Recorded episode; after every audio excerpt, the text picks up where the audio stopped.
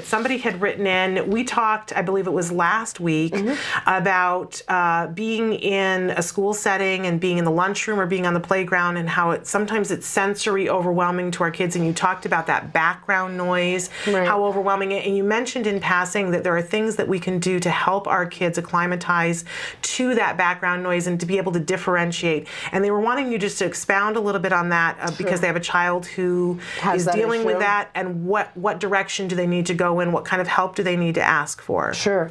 Well, I mean, uh, the kids all have different types of reactions to different sounds. Mm-hmm. You know, so the first thing would be very important to identify what are the things that are distracting the child mm-hmm. or just uh, you know um, bothering him even yeah. sometimes the kids are disturbed by the noises and then what we do it's a series of uh, steps essentially and you start with just the you, you make a list of all the different types of sounds let's say that are disturbing the child and you start to acclimate the child to each one very gradually in the home setting mm-hmm. it's kind of a desensitization process so uh, you know the most common of course being just like the sounds from a classroom or playground noise that sort of mm-hmm. thing and you can record the sound at school right. play it in the background in the uh, room where you're working with the child mm-hmm. assuming that you're doing a behavioral behavioral type of intervention with the child and um, gradually get the child to be learn to just respond to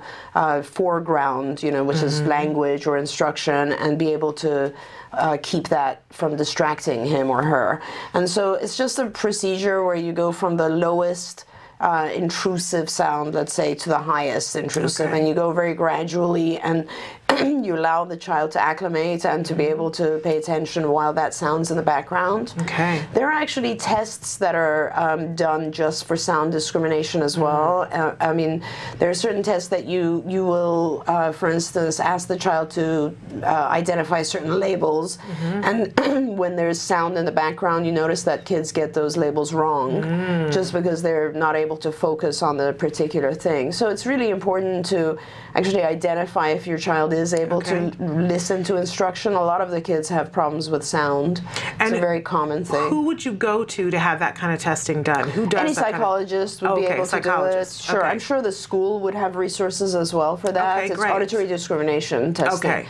And so uh, it is so important, though. I mean, and let's not forget to say that auditory is just one source. You know, in the school, there's also other things that could be distracting. Yeah. A lot of times for the children, they're if they're sitting you know further away from the teacher then it's very hard for them to pay attention to the yeah. teacher so uh, or if they're sitting let's say close to a window mm-hmm. uh, they might be looking outside or those types of things and all of that of course you start with what i call the more most sort of laboratory type setting so okay. in the room in the child's room at home where you're working with the child you can begin to replicate as many of those conditions as you want okay.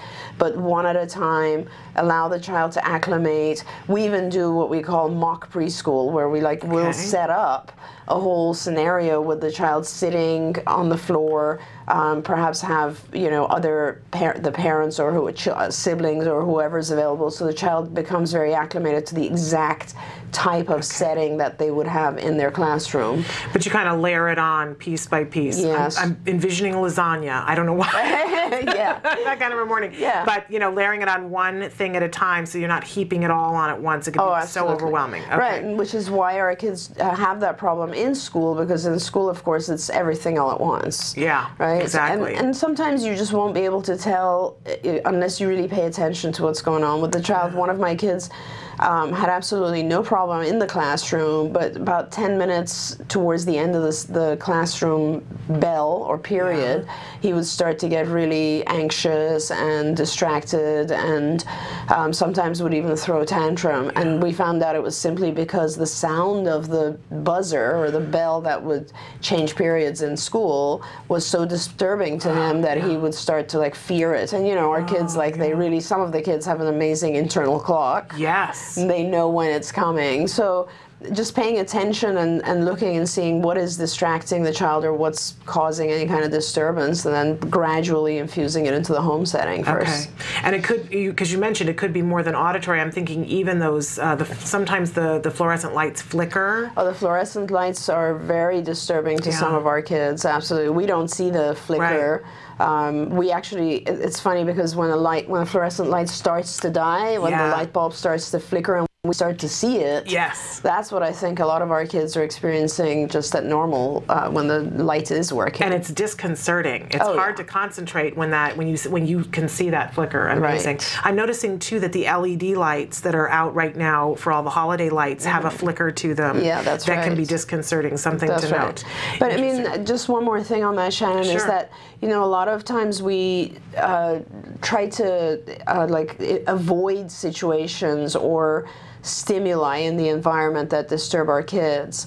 And it's one i mean you have to do that in the very beginning because there's too many of these types of stimuli and they may be disturbing our kids. But what i always say is try not to avoid situations at all no matter what the situation is but take it break it down um, you know, expose the child to elements of that situation and make sure that your child is able to cope and do well in any situation. Yeah. And that's very important, of course. Absolutely. And and if you think about it, it's just an incredibly kind way of doing things. We really could Right. be doing that for ourselves too if something is overwhelming, taking it a little bit of a time at It's a time. gradual, right? Absolutely. Okay, uh, and this was a question that I think we need to do a little bit of uh, backup on it to, to tell you where this question is coming from. But hi, Dr. Doreen. I'm surprised and even scared to know that the research on the amount of ABA delivered says that if ABA is done less intensively, i.e., less than 10 hours or so, the IQ of the child actually drops. How is that possible? Is it true even for quality ABA?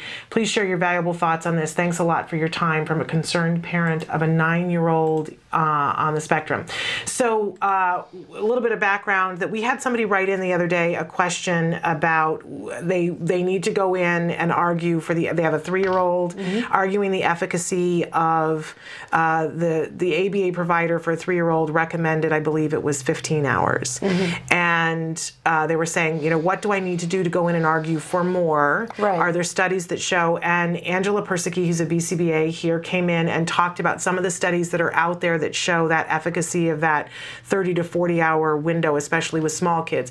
And on her graph, they were showing the difference between, and there was one point, a plot point on it in particular that showed, because it showed IQ and also mastering mm-hmm. different elements. Mm-hmm. There was one point that was for somebody, uh, a group of kids having 10 hours or mm-hmm. less, where IQ had actually dropped, by 10 yeah. points. And I and we've had two people write in this week and About express that. concern. Sure. And I wondered too because I didn't take it that it was that the ABA had dropped the IQ, that that IQ would have dropped anyway. That's right. But that That's uh, we didn't so have the benefits. let's talk about that exactly.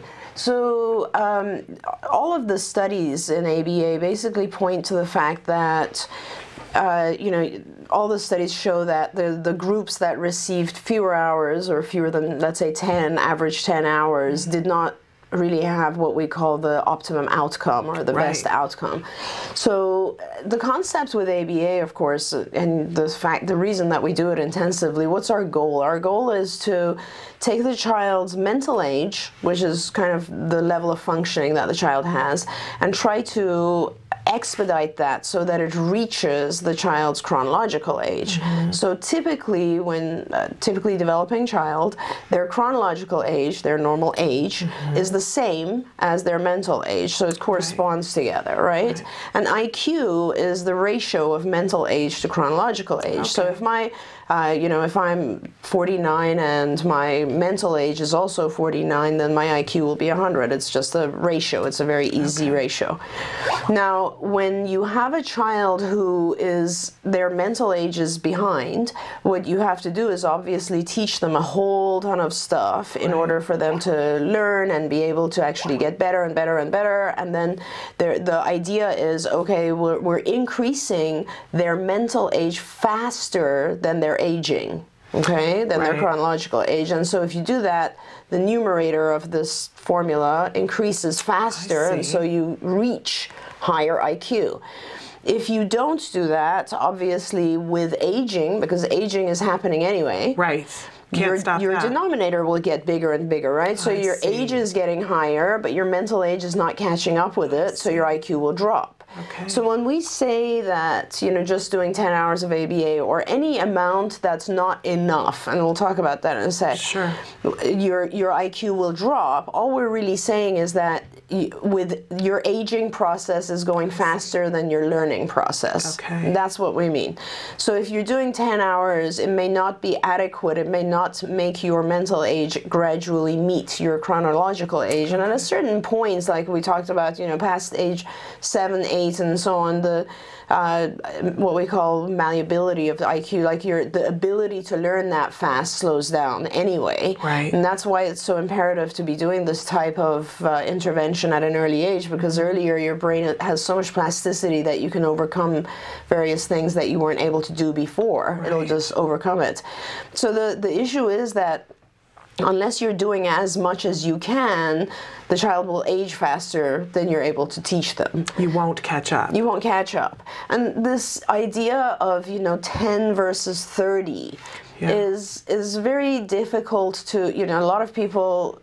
I have a lot of different feelings about this idea altogether of like should it be 10, should it be 30, should it be 40, and I really feel that it takes a level of experience and expertise to try to really be accurate about what is the optimum uh, level of hours that I should be doing with a child. First of all, even assuming that the ABA is high quality, really the best you could be doing for the child at all times, assuming that you're being very efficient, in other words, using all the correct programs in the correct order and mm-hmm. the right prerequisites and so on, then with a fantastic program, you still have to think, okay, this is a two year old, you know, two year olds can't really be doing 30, 40 hours, they get too tired, they Right. fall asleep.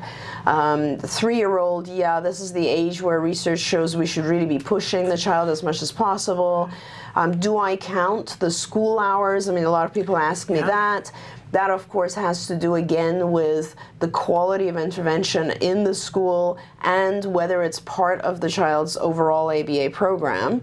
Um, you know, in the last year of intervention, let's say the third or fourth year, a lot of what you're doing is in school. It has to do with generalizing skills. Sure. But not if the child hasn't actually learned a lot of prerequisite skills already, because at that point, then you just want to focus on intervention rather than generalization. Sure. So all that sort of stuff comes in, and there is no golden formula. It's just that every study that has been done has shown that obviously, if you're doing 10 hours, you're doing less than you're doing a 30-hour program. Yeah. You know, we did a study a couple of years ago, and we showed it didn't even matter. 11 hours is better than 10, 12 is better, 13, 40, Mm-hmm. 50. If you, the higher you go, the more you're learning, obviously, because it's really good instruction. Right, that opportunity that we keep talking about. The more opportunities we give a child, Exactly. the more likely that they're going to succeed. And so the it, the more impacted the child is, the more affected they are, the more delayed they are, the more hours they should really be getting. Okay. Now, I wouldn't really, with a let's say child who has Asperger's or PDD, fewer symptoms, Mm-hmm. um, older, wouldn't really be doing a 40-hour program because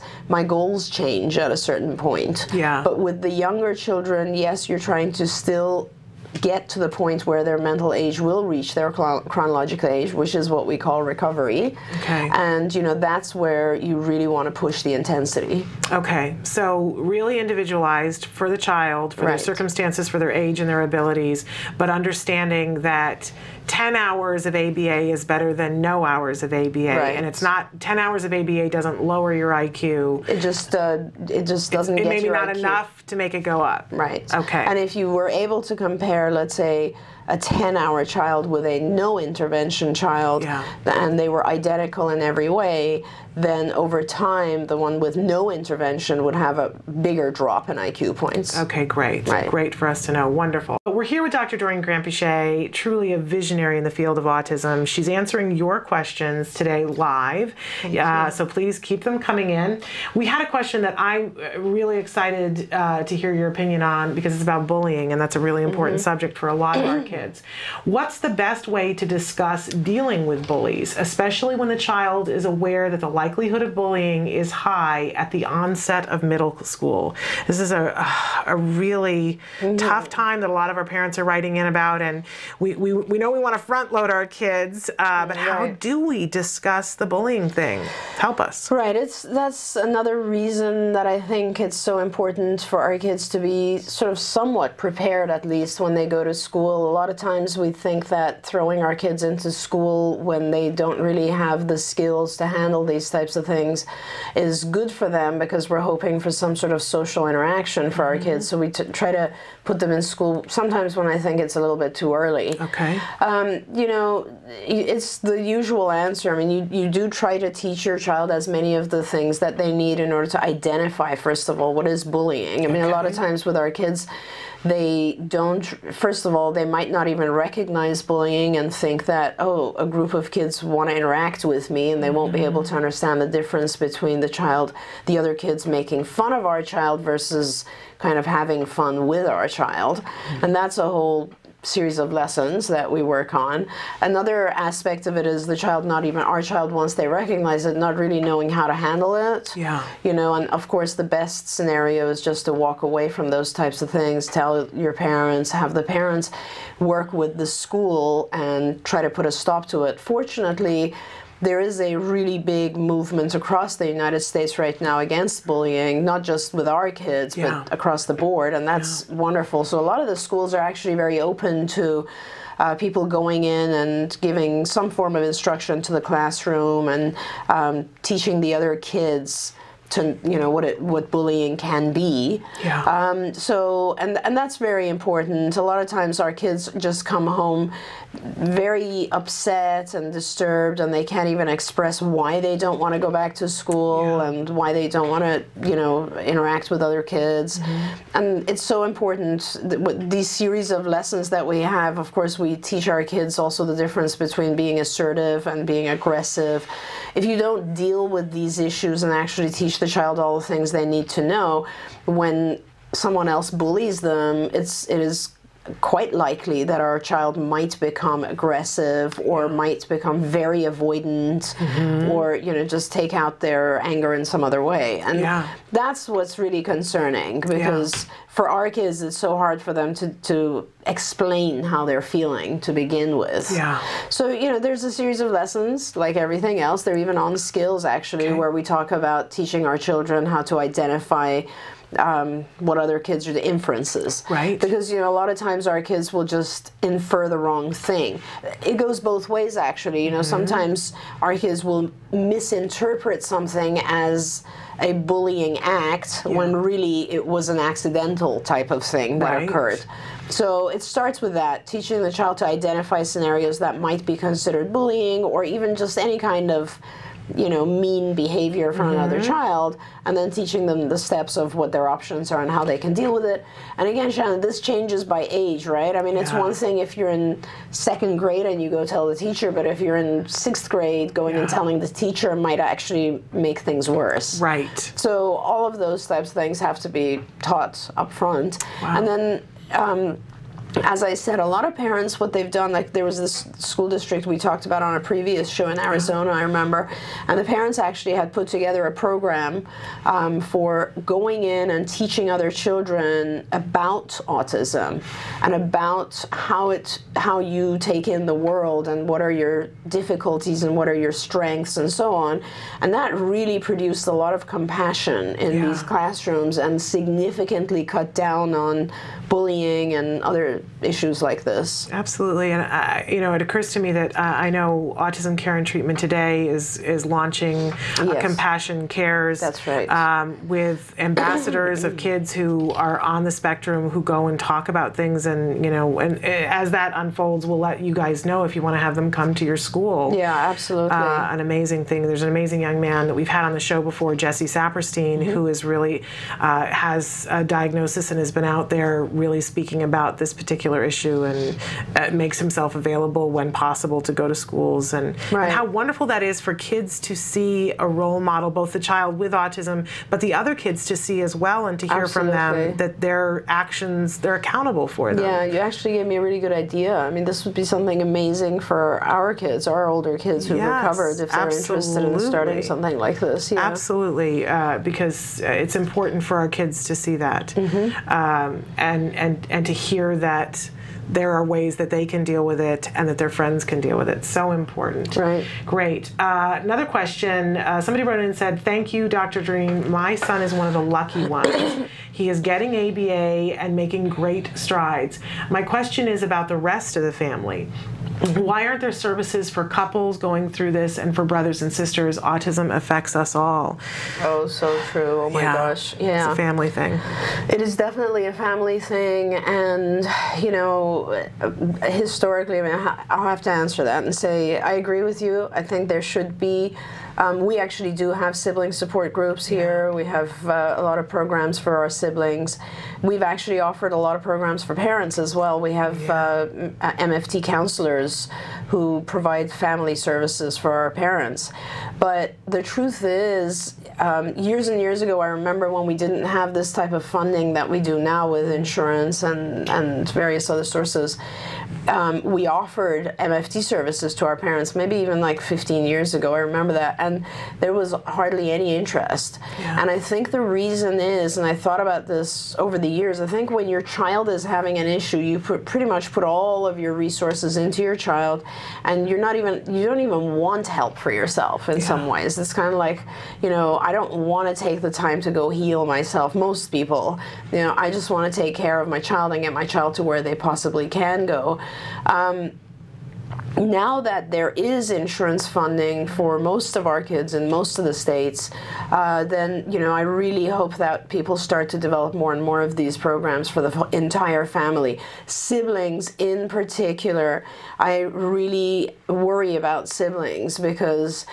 Um, as parents, we spend probably three, four, five, sometimes ten years completely focused on the one child and how to get the child through what what they're going through. And we really forget about all the issues that are that the siblings are having. Well i mean i don't want to say we forget but we we just they're less important. It's less important if you had an argument with your best friend than the other child not being able to communicate. Let's Yeah. let's put it that way.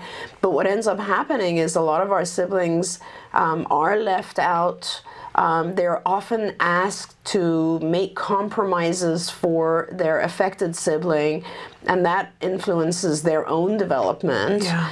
And it may sometimes cause some anger in the siblings that, you know, I, why did I have to compromise on everything? Yeah. Um, so it's really important to pay attention to the, the siblings. And I often say, once we're involved, at least when we have intensive programs, we try to really take care of all the needs of our child. Yeah. And then I tell the parents, just take time for yourself and take time for the siblings. Yeah, you guys are really a remarkable model of taking care of the whole family, and It's I think hard. that more. it- well, of course, it's hard, but I think that more organizations need to follow your lead. But I would also say, you know, I would encourage people if you're at the point where you're ready, um, ask around, ask your local support group what is available for you, because there are more things that are happening. I think the more Oh, people are paying attention to your lead, and and I and I so appreciate what you said about parents because I remember a time when my husband and I were so all in with getting our son help that to me I would say, well, the kitchen is on fire. If there's you know if there's a toilet plugged up someplace That's else, right. we're dealing with the kitchen on That's fire right now. right. But eventually that toilet overflowing catches up with you. That's right. That's you right. know That's right. and and you do need to get help at some point so you know uh, realizing that you're prioritizing but there are other things that are pressing and important like your other kids Right. and your relationship with Yourself, your significant right. with yourself and your significant other and Uh, or even your exhaustion level. I mean, sometimes I worry so much about for the moms Yes. because you know I'll do a two three hour. Uh, I will never forget. I had a mom who had um, twin sons mm-hmm. and an older son, all affected with autism. Ah. And I and I remember doing a two to three hour clinic, you know, sort of a meeting with the mom and reviewing the programs and stuff. And after the three, three hours, when I left, I thought I had a headache. Yeah. You know, the kids were very, very active and running all over the place and sort of destroying everything, and you had to constantly be on them.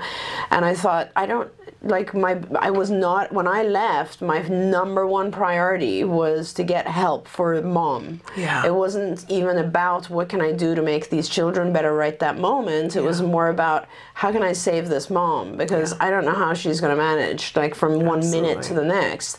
And that of course, you know, there's so much pressure on the parents to get trained and learn everything and 24/7 do ABA with your child and make sure you follow through, make sure you follow through. And quite honestly, sometimes the parents are just exhausted.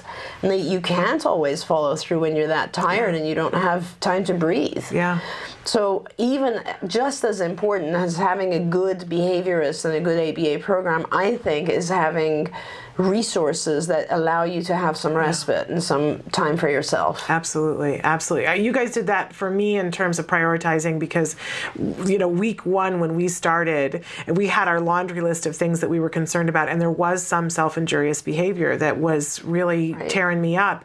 Um, but you guys looked at us, and also on our list a little further down was getting him to sleep earlier because we couldn't get him to sleep before three o'clock in the morning, and even then we had to drive him around the block Oh 300 God. times. Yeah. And I had gotten to the point where I expressed that I was afraid I was going to fall asleep driving the car because I was so overtired yeah, and overwhelmed. And, you know, so first on my list was the self injurious behavior. And what got said to me was, we need to take care of the sleep first because you are going to need to be present to help take care of the self injurious behavior. And it took a matter of, I, it's embarrassing. I think it took four days before we got him to sleep, sleep, at like 8.30 in the evening Right. with the help from the Center for Autism and Related Disorders. So it literally was delaying things by four days. Oh my god! But it changed my ability to cope Absolutely. in those four days. Yeah. It was truly life changing. Sleep is a huge issue, Oh. Shannon. I mean, our parents just get used to it after Yeah. a while, and they're walking around like just exhausted, and Yeah. they don't realize that No, I they haven't know. had a decent night of sleep in years, and it's just. It shouldn't be that way, and it, it's usually, unless the child has pretty significant health issues, usually it's a pretty easy procedure. And Yeah. getting the child to the point where they actually have, you know, five, six, seven hours of straight sleep is, is unbelievably important. Oh, yeah, life changing for the whole family. So those priorities really important. Okay, uh, all right. Here's an interesting one. We just had our IEP, and I really didn't agree with what the school had for goals. I wish I had someone there who knew my kid and what he needed. Does CARD ever go with parents to IEPs? Yeah. Yeah. So we always go to IEPs and we actually are very, very involved with writing the IEPs. Yeah.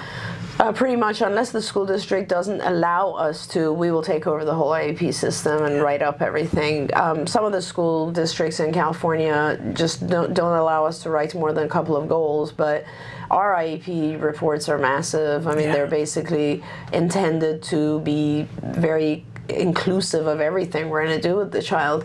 Um, you know, as a parent, this is one more thing. It's like, okay, not only deal with all the stuff with your child and your own exhaustion and all your all, and your chi- other children and all that sort of stuff, but you really need to learn the law. Yeah. That is one of the most important things. We have here at CARD a fabulous uh, group of people. Julie Kornack, who's our public policy analyst, and she is just amazing in terms of really reading all the details and explaining everything to us.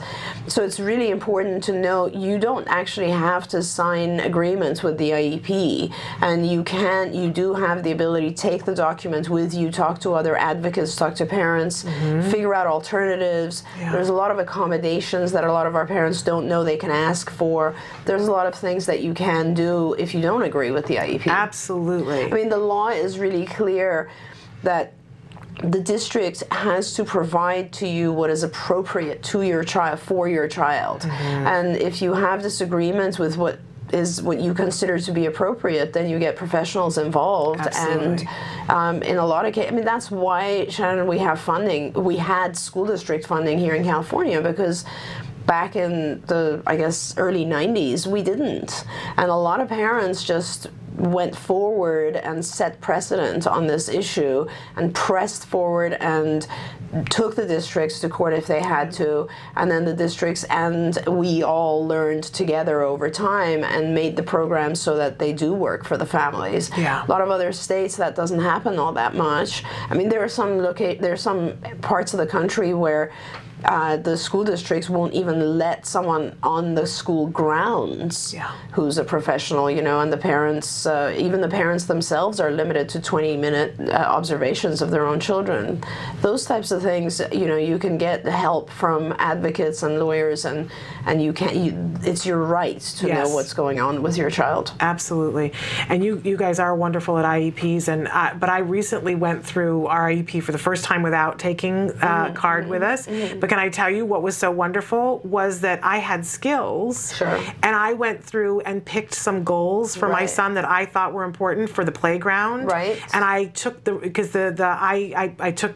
I'd done my assessment for him, Right, and so I knew what was appropriate for him, Right. and Things picked the ones I to be worked wanted. on at school. And then I, the, the language was there for me. In the, there's a the We have benchmark and the language out, in the skills program, and so I printed them out, and it was so exciting. That's awesome. That's And, terrific. and those are being added to his IEP, those Right, goals, and right. they were thrilled with them, and it was a lovely, lovely thing. That's so uh, love another thing that I love about skills for that. Uh, uh, and I do love skills. uh, okay. Oh, this is a really interesting one. I have the hardest time explaining autism to friends and relatives. What is a quick way that I can explain it? I was talking about what's what's your elevator pitch for autism? Can you get it to a two minute thing? I have not figured that out yet. What do you say? I guess, uh, yeah, it really depends on how much time I have. But I mean, I guess the short version for me, my my understanding of autism, and you know, I have to say that I don't necessarily agree with everything that's out there. So mm-hmm. my my way of seeing autism is that it starts with a genetic predisposition, and when I say that, it's really important to to you know define that. Because a lot of people thinks that think that when, when we say something is genetic, that means it j- doesn't change. Well, genetic changes Right. by exposure, actually. So over time, our gene uh, pool changes, obviously. And so when I say it ha- starts with a genetic predisposition, uh, you know, anything that could have been happening with your parents who passed on their genes to you could have modified the genes they're passing on to you. Genes Right. change all the time, they mutate. Right. So um, you have a genetic predisposition which doesn't lead to autism. For me, it leads to some uh, different functioning of the immune system. Let's put it that way.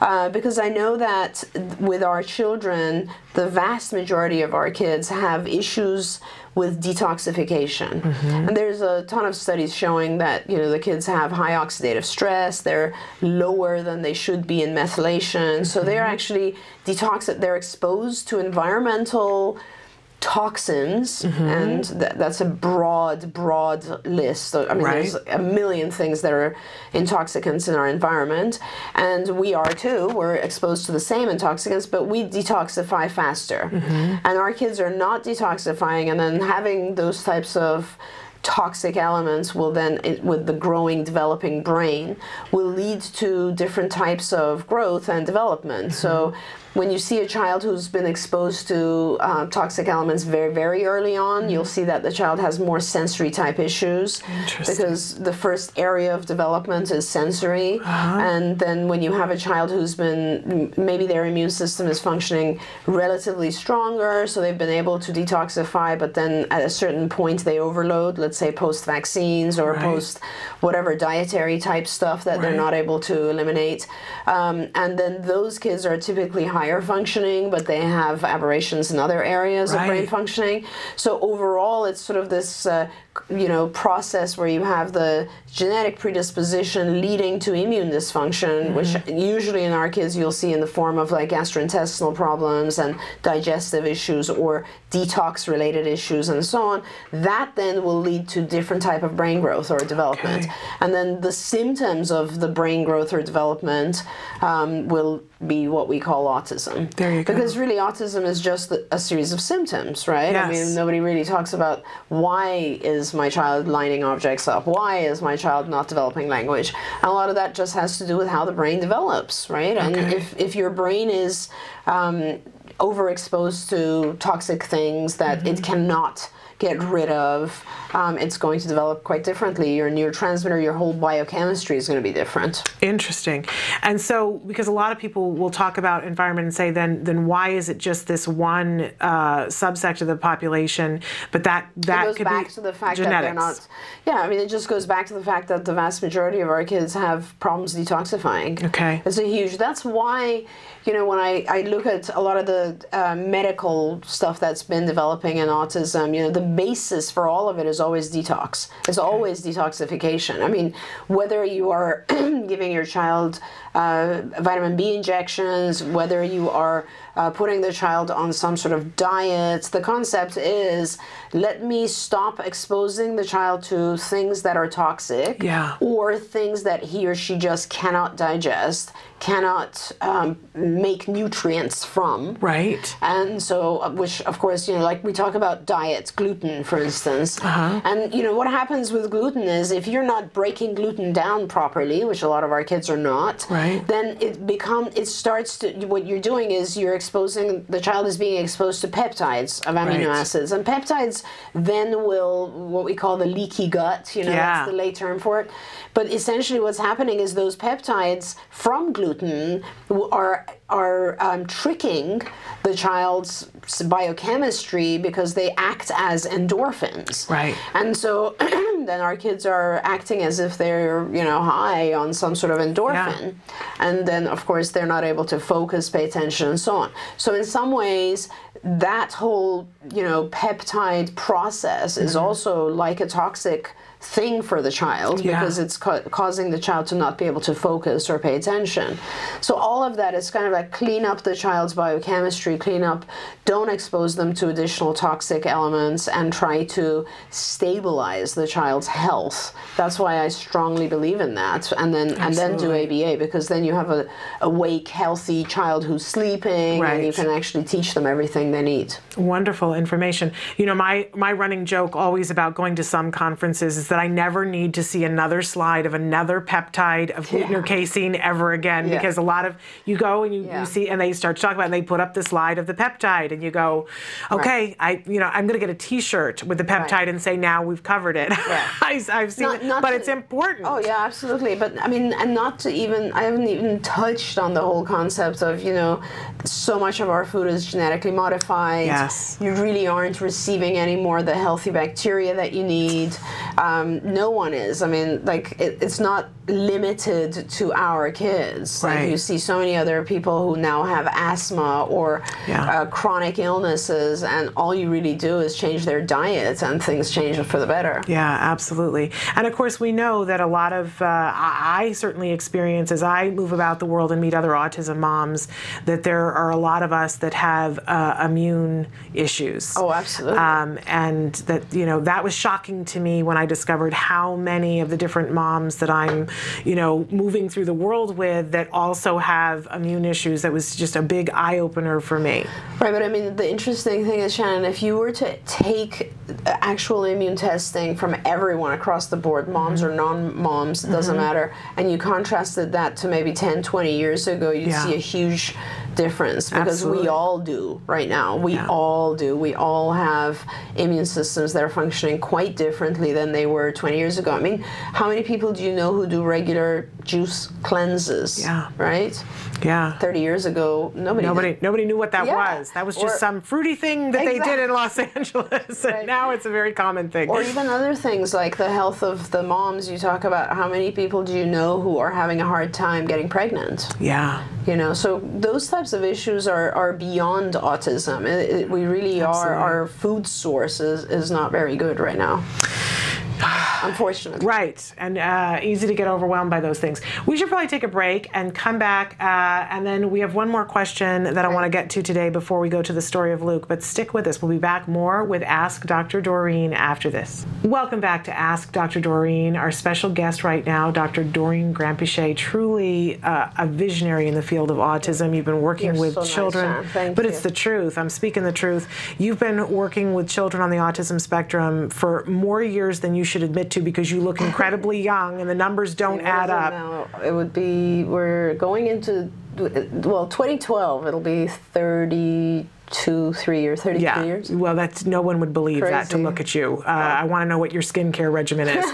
um, but in any case, that's a long period of time. A lot of changes that you've been right there at the forefront Right. of. Uh, truly, a, a brilliant mind in this field. Such a pleasure for us to have you here and answering Thank you questions. very much. I, we have time for one more question, and it kind of goes hand in hand with what we're about to discuss. Uh, somebody wrote in and said, "How can I encourage my teenage Asperger son uh, to transition to college life? What skills should we focus on?"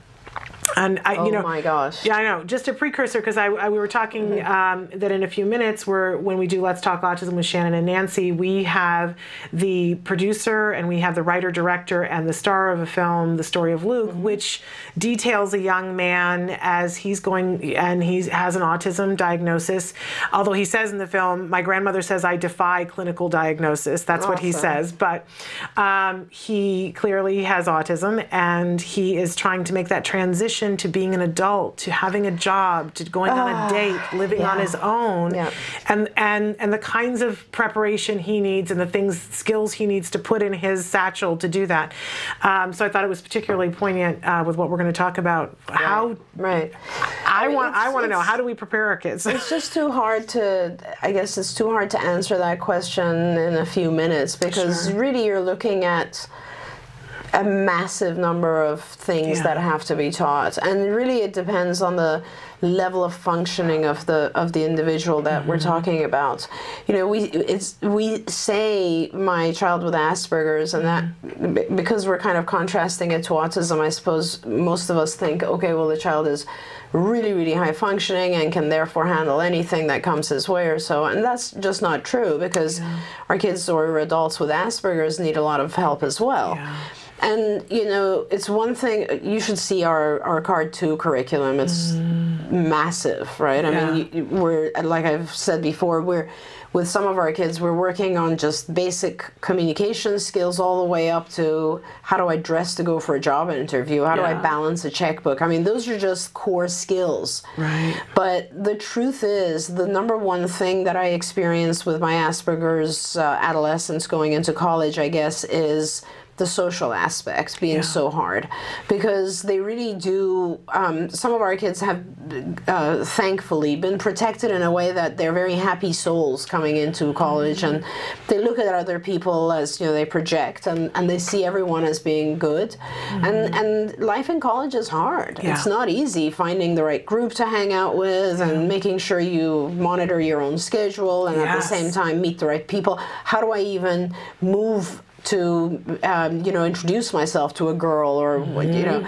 And of course with relationship development of relationships the biggest thing is trying to figure out how the other person feels which Right. of course is one of the biggest problems in our area which is theory of mind or perspective taking.